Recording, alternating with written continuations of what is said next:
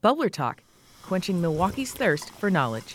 From the WUWM Newsroom, I'm Teran Powell.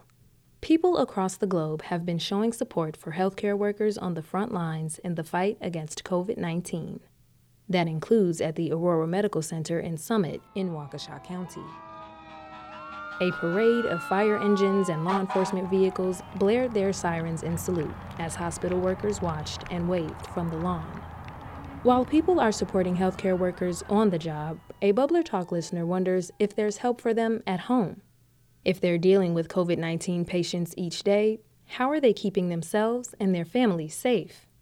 Well, Victoria painted the picture of how her family has adjusted. She and her husband both work in healthcare, Victoria is an ICU nurse, and her husband is a phlebotomist. They have three children, ages 8, 11, and 17.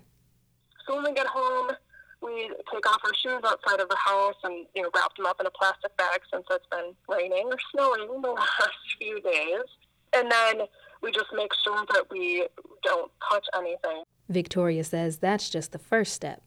We go right to the bathroom. We have a uh, you know laundry basket designated just for our um, work clothes.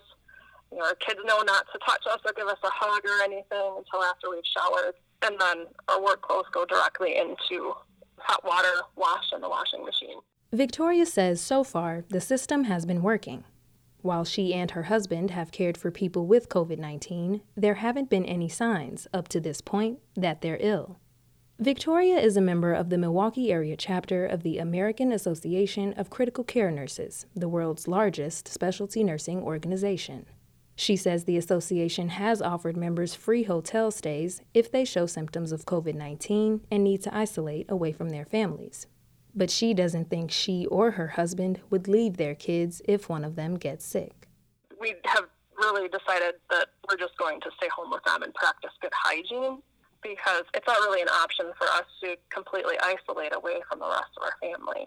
But for healthcare workers who are able to self isolate, there are other options too, like Airbnb's Frontline Stays program. Its goal is to offer medical staff a safe place to stay between shifts. Since the launch, more than 100,000 Airbnb hosts around the world have offered their homes. In Wisconsin, there are hundreds, according to Airbnb spokesman Sam Randall. So hosts can offer they can offer paid, discounted, or free stays. Um, we've also worked with different organizations on partnerships, such as uh, CHG Healthcare, uh, specifically, which operates partly in Wisconsin. Their workers can book specifically through them. We also uh, have the capability for first responders to book directly through the platform. Randall says the home options are typically close to hospitals, so that offers some convenience for frontline workers. Jamie Lucas says it's beautiful that supports like these exist for medical staff, but they are still in need of basic protections that he says the healthcare system has failed to provide. Lucas is the executive director of the Wisconsin Federation of Nurses and Health Professionals, a union that represents thousands of healthcare professionals in the state.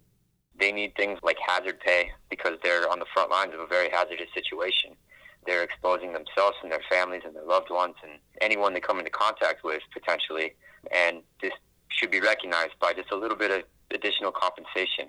Lucas also shared additional concerns, such as the need for adequate PPE or personal protective equipment, increased testing for healthcare workers, and paid leave.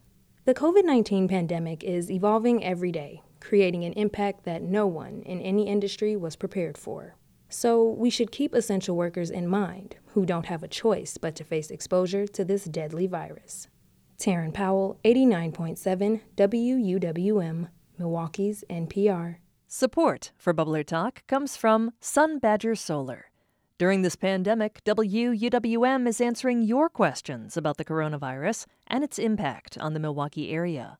Submit yours at wuwm.com slash bubblertalk.